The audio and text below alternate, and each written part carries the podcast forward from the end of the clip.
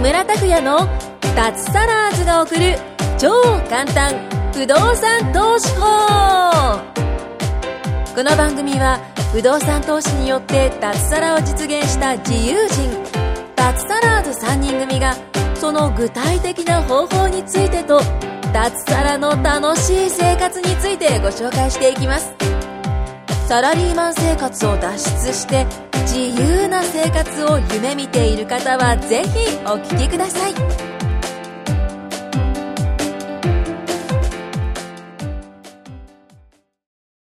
はい、どうも、木村です。今日もよろしくお願いしお願まいしす。ます。はい、えー、今回も久保田さん来てくれましたね。はい。 もうゲストみたいな。たまにいなくなるから、も う、いなくなり行方ますね行方不明。いなくなるんですよ行方不明。行方不明。去年でしたっけ、あの、桜、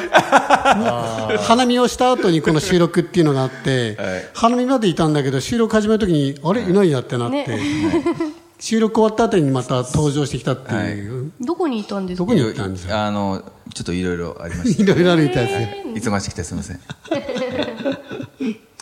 で前回の続きであの、はいスペインにね行ったっていうスペインに、え久保田さんせね先週ですかね。ねえ先週はい行ってきましたね。一、週間ぐらい前ですかね。はいなんか泊まったところのエアビーいわゆる民泊はいとか民泊でしたね。あのはい。へえ海外でってのはあまり聞かないですけど、そうですね結構いいあの民泊があるっていうのは聞いてたし、ねはいこれは自分がねちょっとねあの沖縄の離島に行くときに、はい。ね、あのホームページをねエアビーの調べたら本当におこれすごいいわゆるいわゆる映え映えるインスタ映えするような、それこそ地中海のギリシャとかトルコとかっていうところがこうたまたま出てきたんですよ、おこれすごいなと思ってクリックしたら1泊4000とか安い。とかあとね見たのがヨットヨットに泊まれるっていうそれ民泊なんですか。み民泊ですよ民泊で物件に掲載掲載されてるんですか。たリフだティングとして。そうただつながってハーバーにつながってるだけなんですよ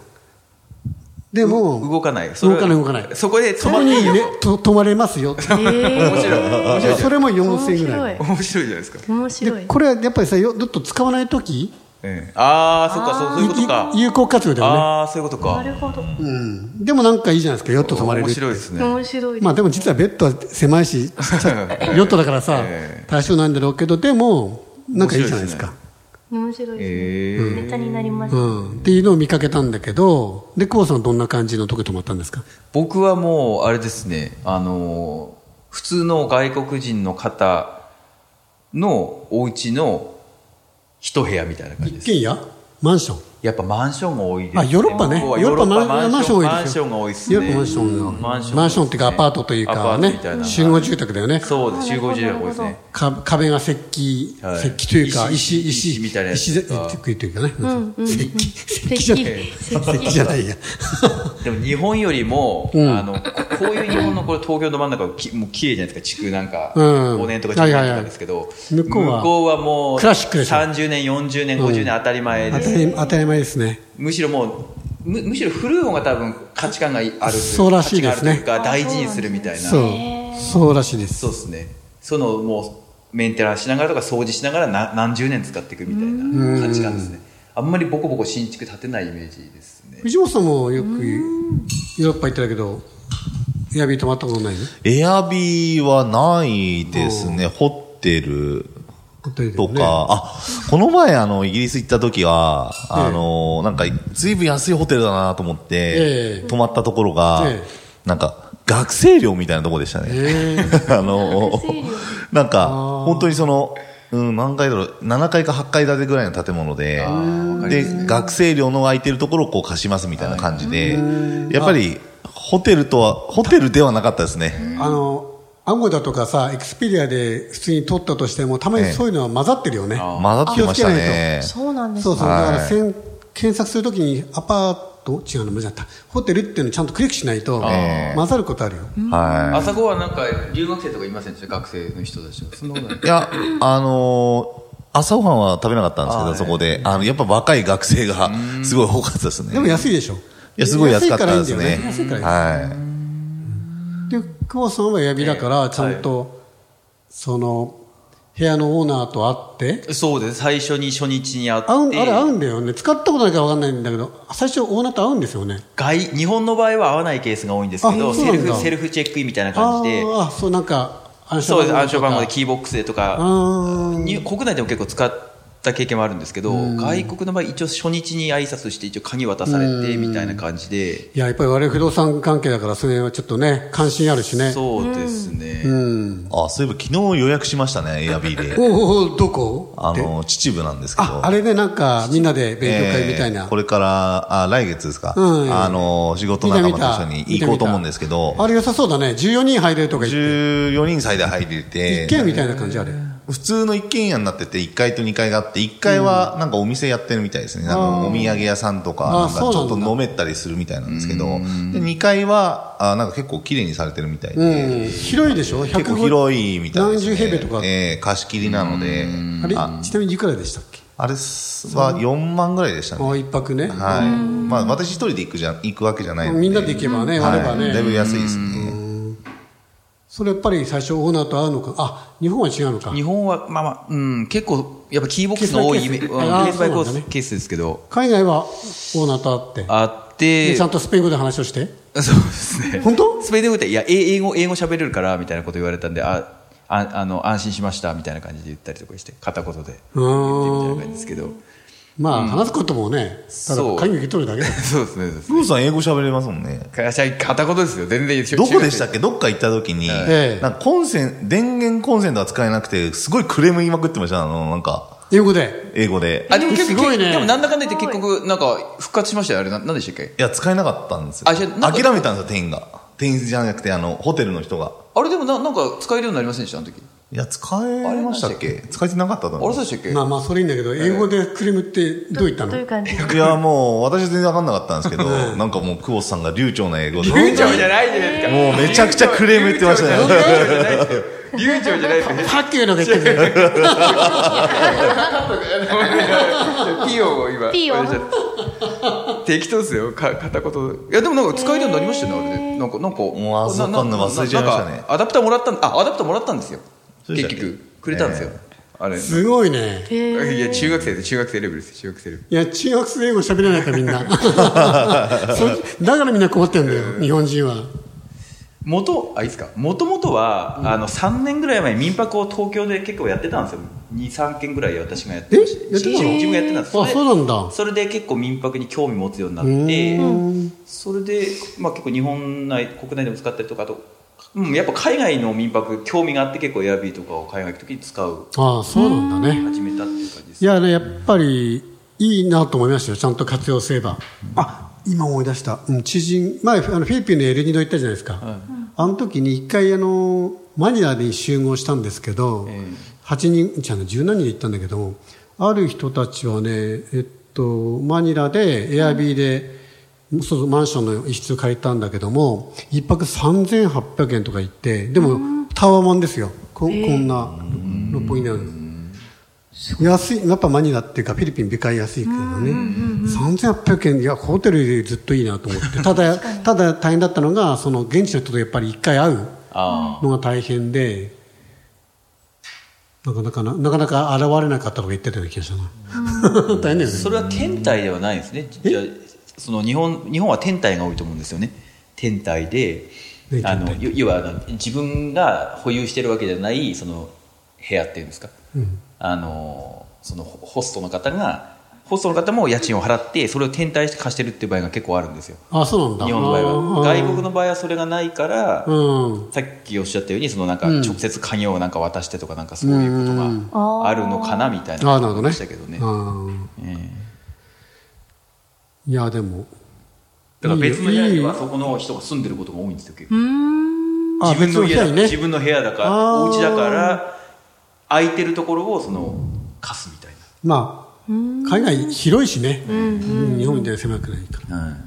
でも藤本さんはね、やっぱ熊谷の埼玉県の豪豪邸らしいから、豪邸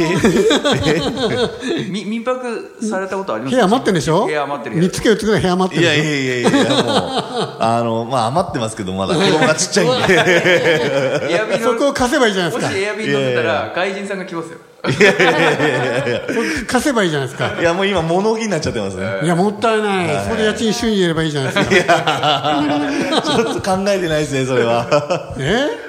そういう発想じゃないとダメでしょ。不動まあ、産投立資地家が悪いです、ちょっと。熊谷く熊谷か。でも今度ラグビーのワールドカップあるから。 ありますね。うんえ熊谷ってラグビーのメッカなんで。そうなんですそうそう。結構試合するよね、あそこでねー。よくやってますね。く熊谷ラ会場もやっラぱグビー場は綺麗になりましたし。そうそうそうそうそう。うん、そうなんですよ。日本代表、あれやった、やる、やんないか。なんか海外の試合。海外あるよね海外の、外国の試合でしたね、なんか予定されてたのが。なんでね、そう。借りる側としてもいいんだけど、貸す、貸す観点からも、やっぱり AIB は、っていうか民泊か。民泊いう可能性ありますよね。私たちのあのココミュニティでも、会員さんやってる人いますもんね。はいはい知ってる人だと、あの、知ってるね。あの、ねけ K さんは、あの、 K さんやって成田の近くで、成田空あー成田空港の近く需要ありますね本人曰くすんごい田舎なんだって。はいただ、成田空港近いから、はもう外国人でもう、バンですバよン、ねバンバン生まれるし。思いますよねえあと言ってたのは、畳があると帰っていいみたいな。ああでしょうね逆にね。逆に、新鮮ですが外人さんは外人化すると畳に入れるみたいな。あ日本だと今、畳あると逆 に、賃借り手は少ないかもしれないけどさ。で面白いよね。へー海外は民泊、さっき言ったようにいろんなタイプがあるから、あ。うんうん。立派なホテルだけじゃなくてさ、本当雰囲気のあるね、本当見かけたのは、それこそ地中海に面している、建物触れそうなんで、えでもやっぱり白壁でなんか、いい雰囲気のところで、一泊四五千円とかでね。 そうそうそう。そういうのを渡り歩いてもいいかもしれないね。あ、俺やろうかな確かに。世界一周旅行で 2, ヶ月ぐ らい。えそのでも国のなんかカルチャーは分かりやすいですねうんあー民泊を使うとですねあーなるほどねええ本当にその現地の人のお家に住んでるみたいな感じなんでもご飯一緒に食べたりすることはないで。 それはまあないですけどねええでも話をしたりして、ね、どこーが。オーナーと話すんですよね。いや、でも部屋が別なんですよね、結構ね。だだからあかんら、まり鍵もらった後はもう別々って感じまあそうですね。僕の場合はそうでしたね。ええ鍵はオーナーが渡してくれるんですかそうです、最初。はい帰る時も、帰るときはもうセルフで、あの、ボックスかなんか、うん、そうもここに入れといてね。はい。まあまあまあ、置いとだいて。さいまあな、オーナーもね、いつもいるわけじゃないだろうから。えでも来る時だけはいる、いるもんなんだねえ。そうですね。あんまキーボックスって見たことないですね、海外では。日本は逆にキーボックスが多いですけどね。ほとんど無人、確かに無人で。うーん。日本は。僕が使ったところは。私もね、あの自分持ってるね、アパートの物件が札幌であって、管理会社から、一つ、この立地は本当に民泊向いてますよっていうふうに言われて、やりませんかって言われたんだけども、民泊するための、あの、消防法にのっとったいろいろ、ちょっと工事があるんですよ、設備、避難路とか。それが結構、額するから、でちょっと、うん、いいかなみたいな。でも最近また連絡来て、木村さんもうちょっと安くできるようになりましたよなんて来たから。まあ実は今度、また札幌行くんだけど。駅近だったら需要ありそうですちよょっね、とああ、あると思うよ。やっぱ札幌、それこそ外国人多いんで。うんただ、つい住んでる普通のアパートの人たちもいるからあさ。そうですねそうですねそうですねそこをどう考えるかそう、一室二室貸して変なことになると嫌じゃないそうでですすね、そこですね。そう確かに。か。だから、基本的にやんないかなと思ってますけどね。うん。愛子さんも。ね、家族で運営しているアパートが、所沢と、あ、いあ言ったっていいのかなあ、 だ大丈夫です。所沢と。とか三重三重県の方にあるから三重県にあね。ります。まあでもね、ちゃんと埋まってるようだ。あ、今今度屈質対策するんだっ け。そうなんです。一つね、ちょうどこの前、あの、空いたので、で、ちょうど写真もと、中、ええ初めて見たんですよ。うん。そしたら結構広くて、2DK ぐらいかな。結構。初めて見た。初めてあ見たの、今までずっとす開かなかそこっの、えっと、会じゃないとこに住んでたんですよ、もともと、あ実家が。た。あ、ほ本人、マイコさんもね、そうそうそう家族で住んでる。そうそう。二部屋移動して、なんかど、二部屋住んだことあって、他の部屋が住んだことなくて。で、 あ、住んでるところも、自分のアパートの中の